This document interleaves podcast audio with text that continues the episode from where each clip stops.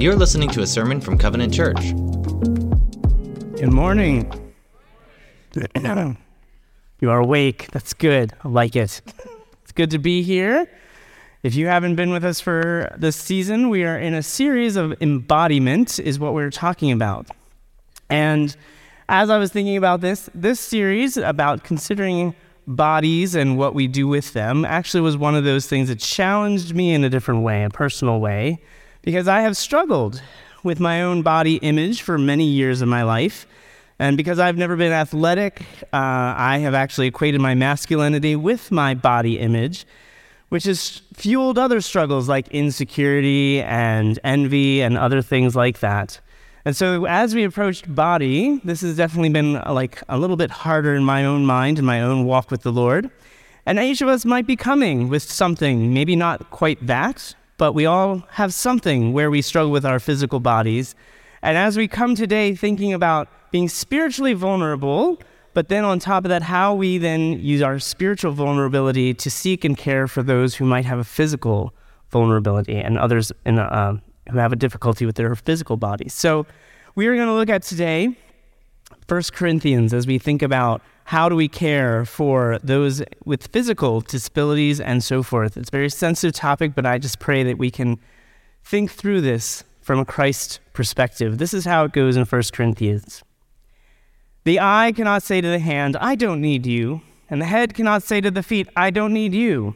On the contrary, those parts of the body that seem to be weaker are indispensable, and the parts that we think are less honorable we treat with special honor.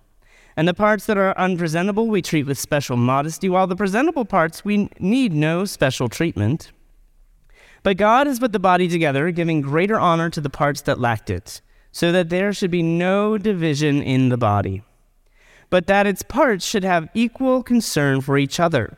If one part suffers, every part suffers with it. If one part is honored, every part rejoices with it.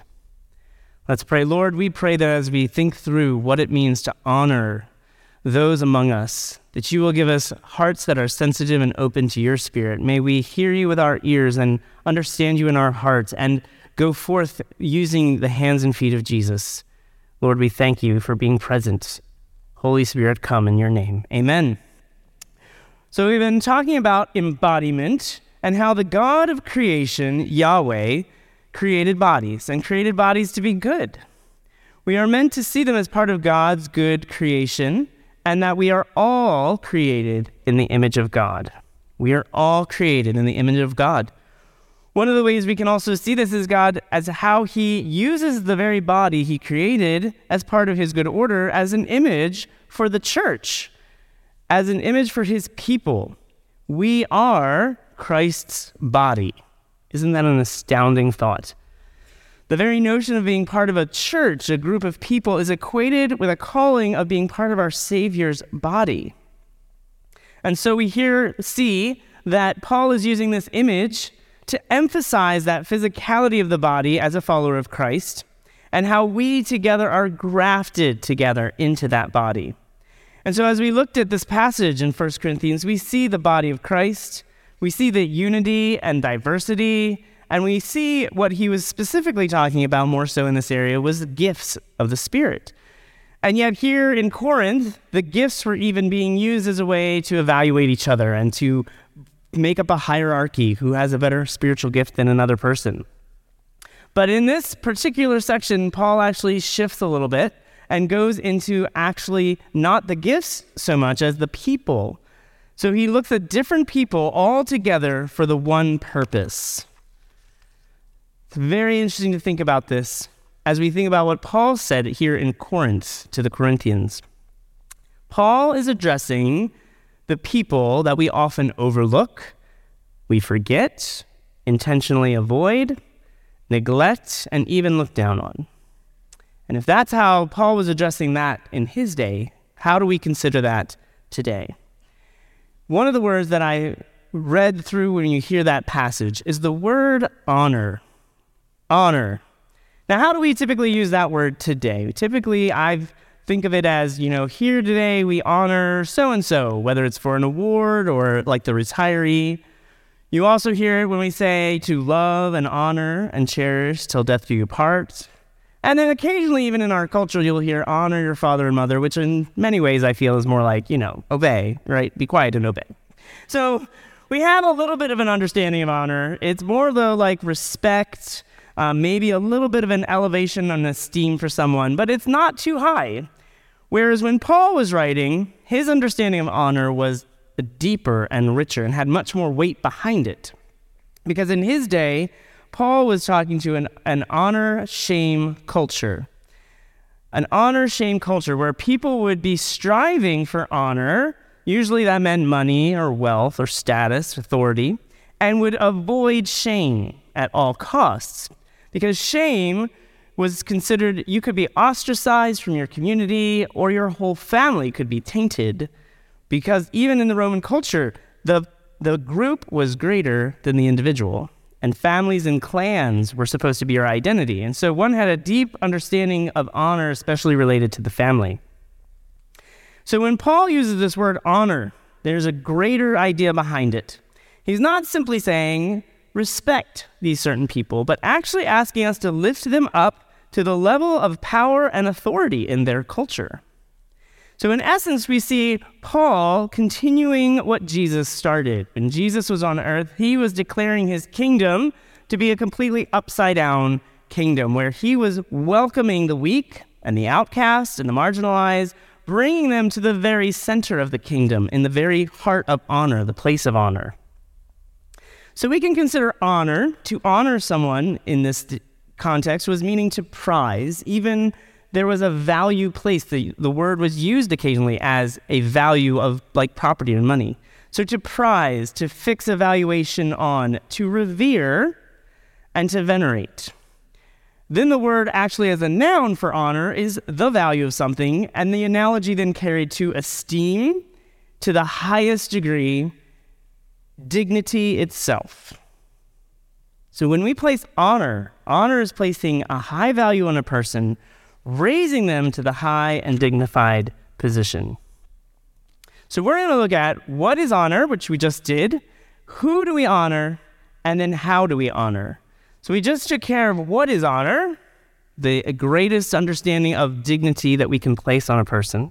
But now we're going to jump into who do we honor.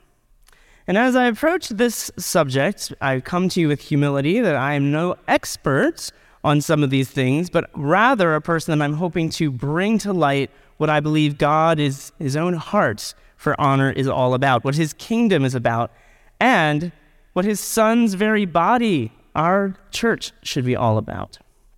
We must stop and consider how do we use our bodies to honor those of others. So in Corinth, the weak would have been considered shameful, meant to be avoided. But Paul flips that upside down and says they are the ones to be exalted. So, who in today do we think about as those who consider to be the weak that we need to consider exalted? Well, I thought of three groups children, elderly, and people with disabilities. We need to consider how we can care for, but not just care and protect those, but rather honor and dignify them. Why do we think this way? Well, all of Scripture has this theme running through it. And so when we stop and take a look at the bigger picture, we can see that Paul's not just picking up on something in his own ideas, but rather it's through the thread of all of history. And so we can look back all the way back for God's own desire to uplift and honor the vulnerable in Moses and the prophets. Here's a few examples. In Deuteronomy to start with, it says, He executes justice for the fatherless and the widow and loves the sojourner, giving him food and clothing. In Deuteronomy chapter 24, it says, When you reap your harvest in your field and forget a sheaf in the field, you shall not go back to get it. You shall, it shall be for the sojourner, the fatherless, the widow, that the Lord your God will bless you in the work of your hands. Psalm 68 says this Father of the fatherless and protector of widows is God in his holy habitation. And then the prophets all continue this theme, but in Isaiah it says, Learn to do good, seek justice, correct oppression, bring justice to the fatherless, plead the widow's cause. Now, those are more exhortations, but we even have examples in the Old Testament. One being a woman named Ruth. Ruth was a foreigner from Moab who was not a part of God's family, and yet she married into it. When her husband died and she came back to Israel with her mother in law, she was considered an outcast and would have been that person on the fringe. But Boaz, a man of God in Israel, took that very Deuteronomy passage of leaving the sheaf letting Ruth then glean from the field. And because of that mercy that he showed, it ent- she entered into the family of God. And then we have David.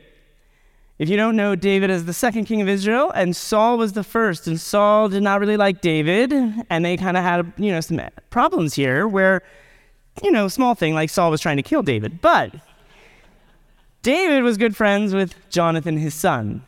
And when finally David comes to power, he becomes the king. He actually seeks out and wonders about any left of family left over from uh, Saul and Jonathan, who had already died. And he finds a man named Mephibosheth. I know, it sounds like I sneezed, but I didn't. Mephibosheth is his name. And he comes and he finds this person, and he could have killed him out of like a sense of, I don't want any competition in my kingdom, or he could have ignored him. But he chose to actually welcome into his family and sit at the table of the king. Now, fast forward, we can see the continuation from the Old into the New Testament where Jesus comes into play.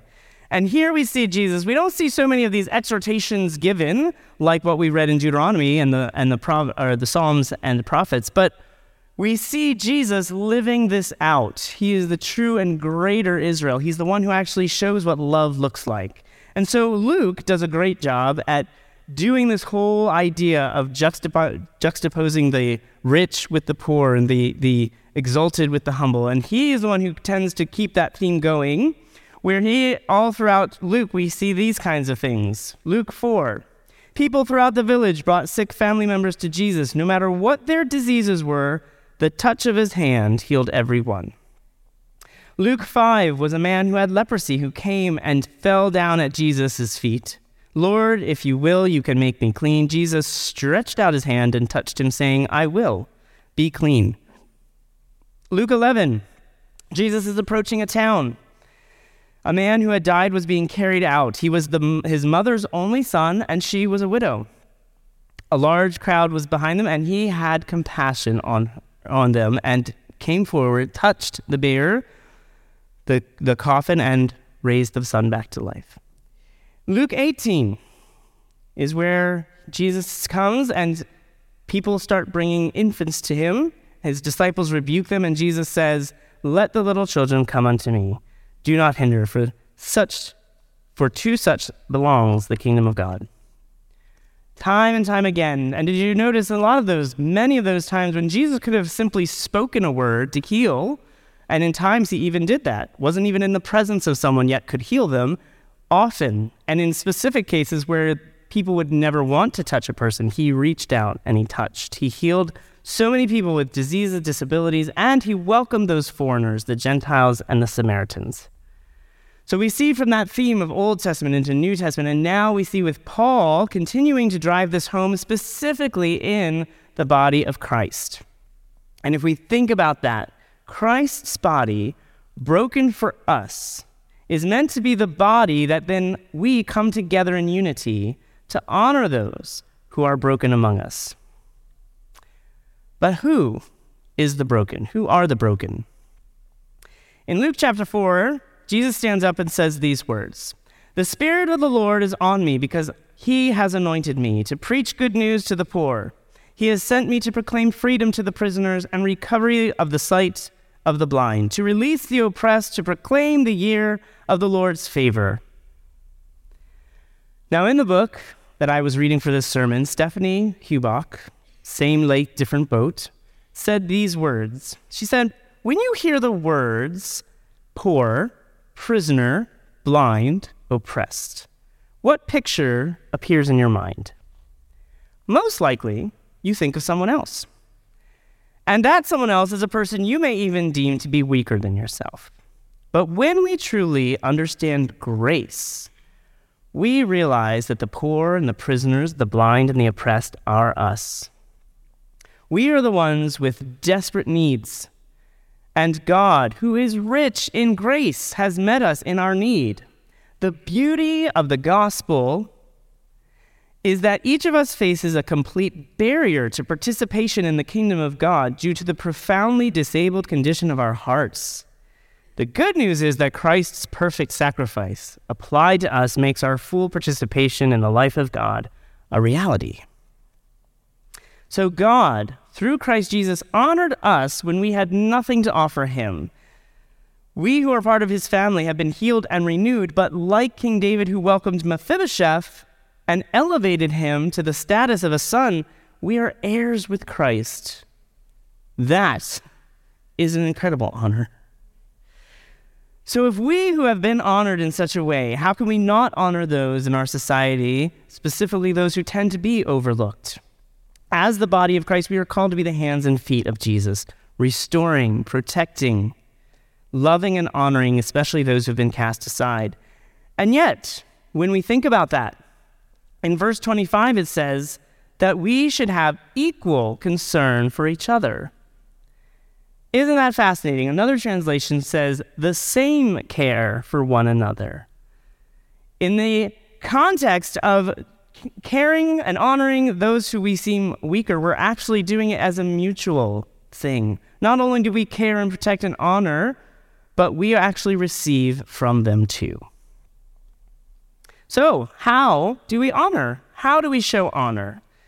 In preparing the sermon, again, I recognized my own limitations and I sought out some advice and some help and wanted to get make sure that I could share with you my heart of what I believe that we need to do. So in thinking this through, I want to say first, I'm no expert in all the things related to these issues, but that I believe that in sharing this, it will further the mission that we seek out those experts and we take those steps. Second, it's easy to hear a sermon like this and be, oh, this is a to do list. I need to start doing this. I make it a law and I will go, go, go. What happens with that typically is that that fizzles out quickly. Um, so, my first recommendation at the end of all this is to pray, to consider what God would be calling you to do and seek out His guidance.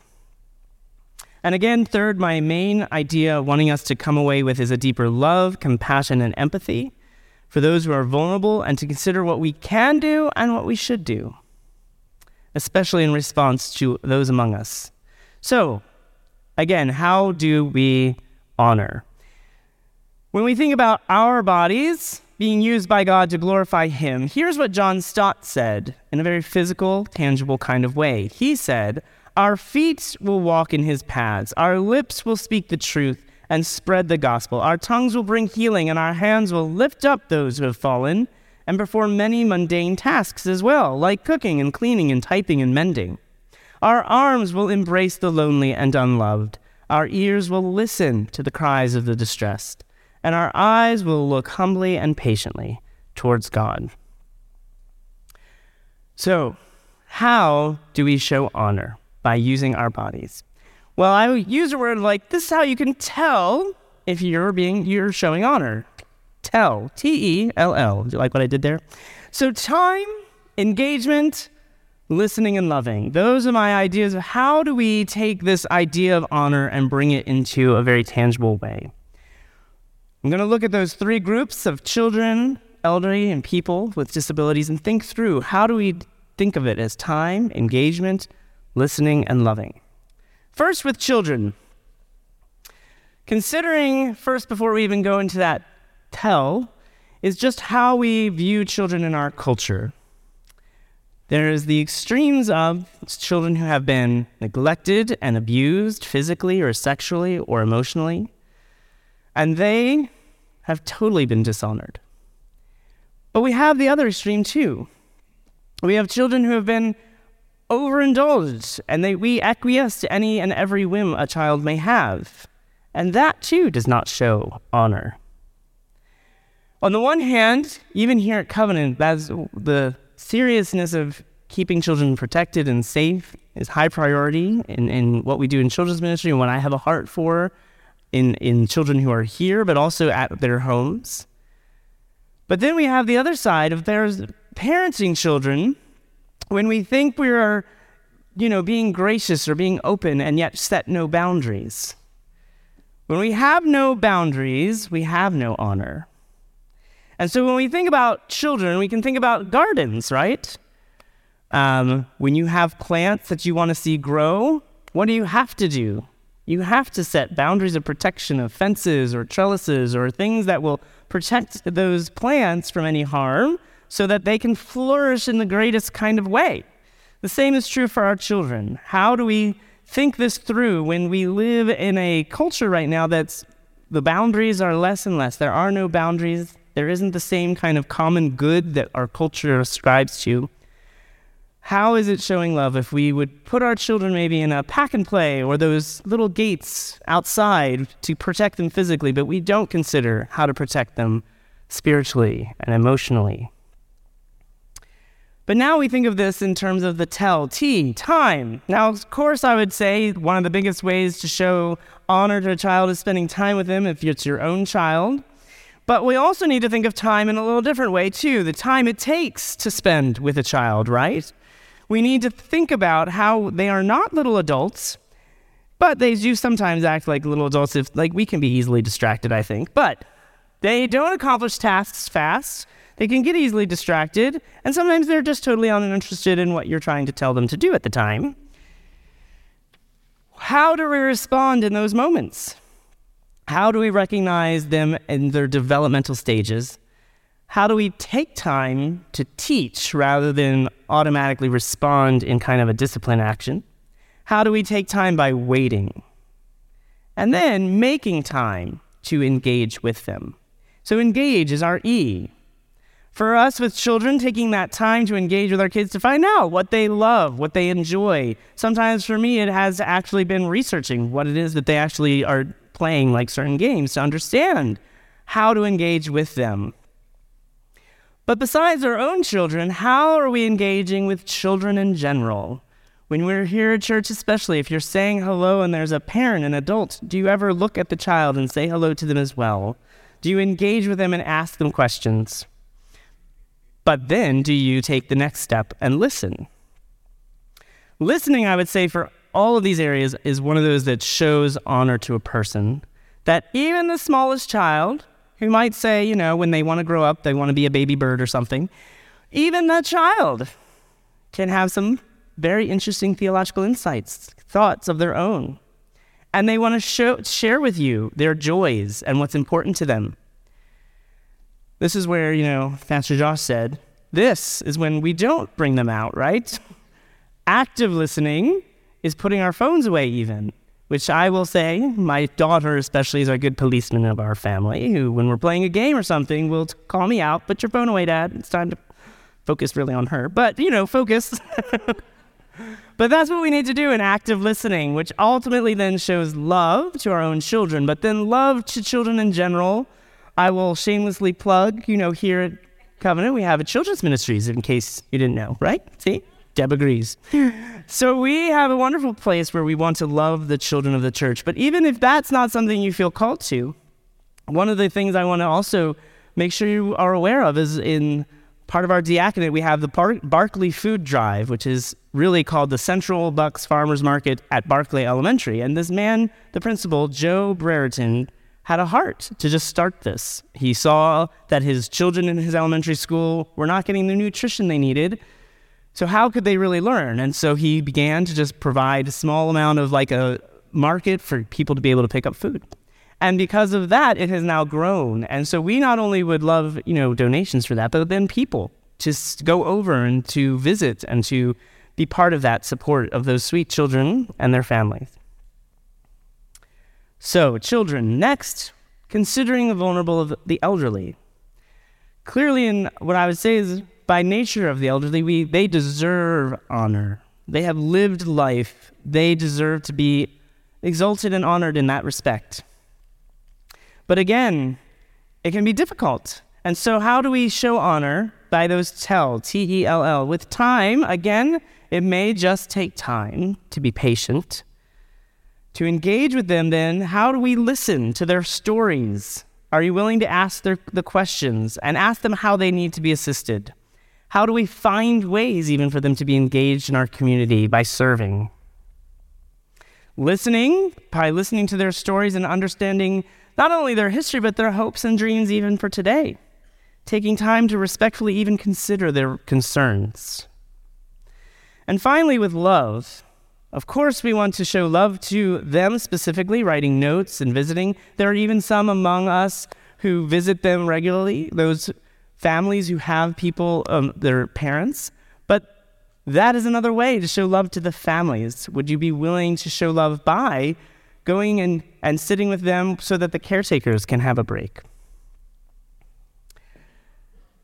Finally, we're going to share about how do we love and honor the people with disabilities. Again, my hope here is that we understand that one size does not fit all. We want to share, think about the how we think of each person and take time, engagement, and listening and love for them. Taking time to pray for people with the disabilities, but also for those who care for them. And then taking time to come up with ways of patiently engaging with them.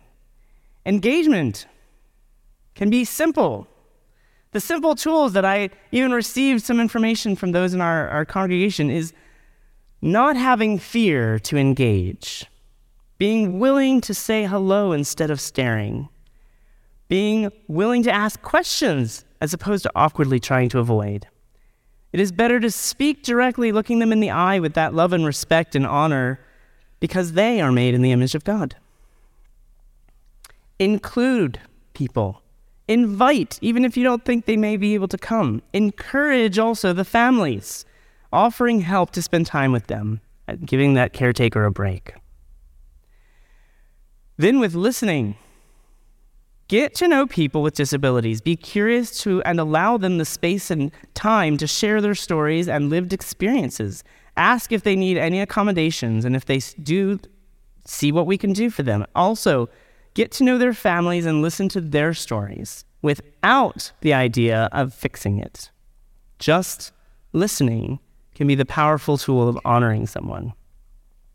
And finally, with love. How do we show love? Well, again, with I will again bring up children. I was critiqued by my own children that I brought children's ministry up too many times. I said, well, this is my last time I get to share this. So I'm shamelessly saying it again children's ministries. So, in love, we have what we've developed over the years of kids support with a buddy system where we would love to have people who have a heart to work one on one with a child who may just have some uh, different learning styles and so forth that we want them to be included in our programs. So that is one way. But we also have there is a program out there that Tim Tebow has done with called Night to Shine, which is a specific way that they honor um, young adults usually for honoring them those with disabilities. And we've even had nine people from our church go and support that last time they had one.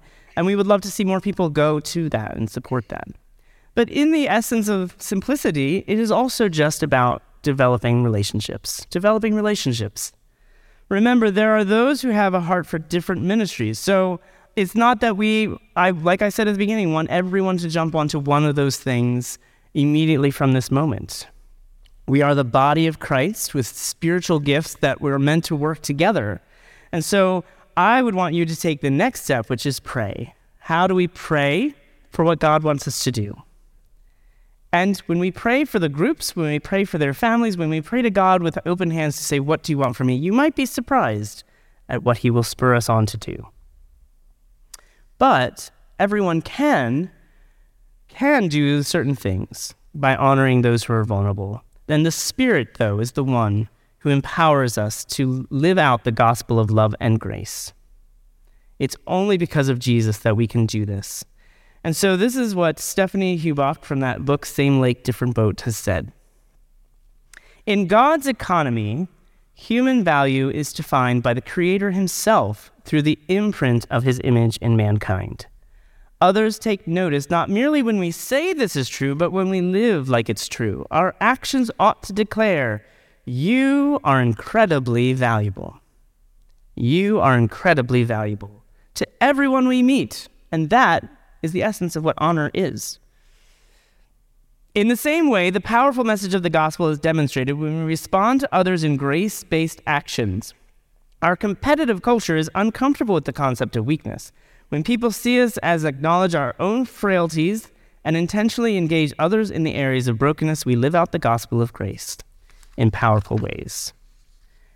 And so this leads us to Paul's conclusion that we are one body and we should have no divisions as we equally love and care for each other. And as such, we are to feel the pain of suffering when any part of us is suffering. And we are to rejoice when any one part is honored. Let us be people who honor others so that we all can rejoice together in the beauty of the gospel. Let's pray. Lord God, we come to you today and we rejoice in who you are, Father. I repent of my own pride and unbelief, how easily it is to feel like I can do things and I am not broken. But Lord, I am a broken person in need of your grace. And Lord, we are all in need of your grace. Lord, we thank you that you have honored those of us who have come into your family, that you did not wait and push us away, but you welcomed us with open arms like the father and the prodigal son. You ran to us. Lord, we pray that because of that honor, because of the spirit within us, we can in turn honor those around us, those that we would see as vulnerable in one way or another. Father, may we have hearts and minds and feet and hands of Jesus that really desires to see how we as a group, as your body, can love and honor those around us and minister to those in need. We love you, Lord Jesus, and thank you in the power of Jesus' name. Amen. Thanks for listening. Connect with us on Instagram, Facebook, or in person on Sundays at 9 and 10:45 a.m. Hope to see you there.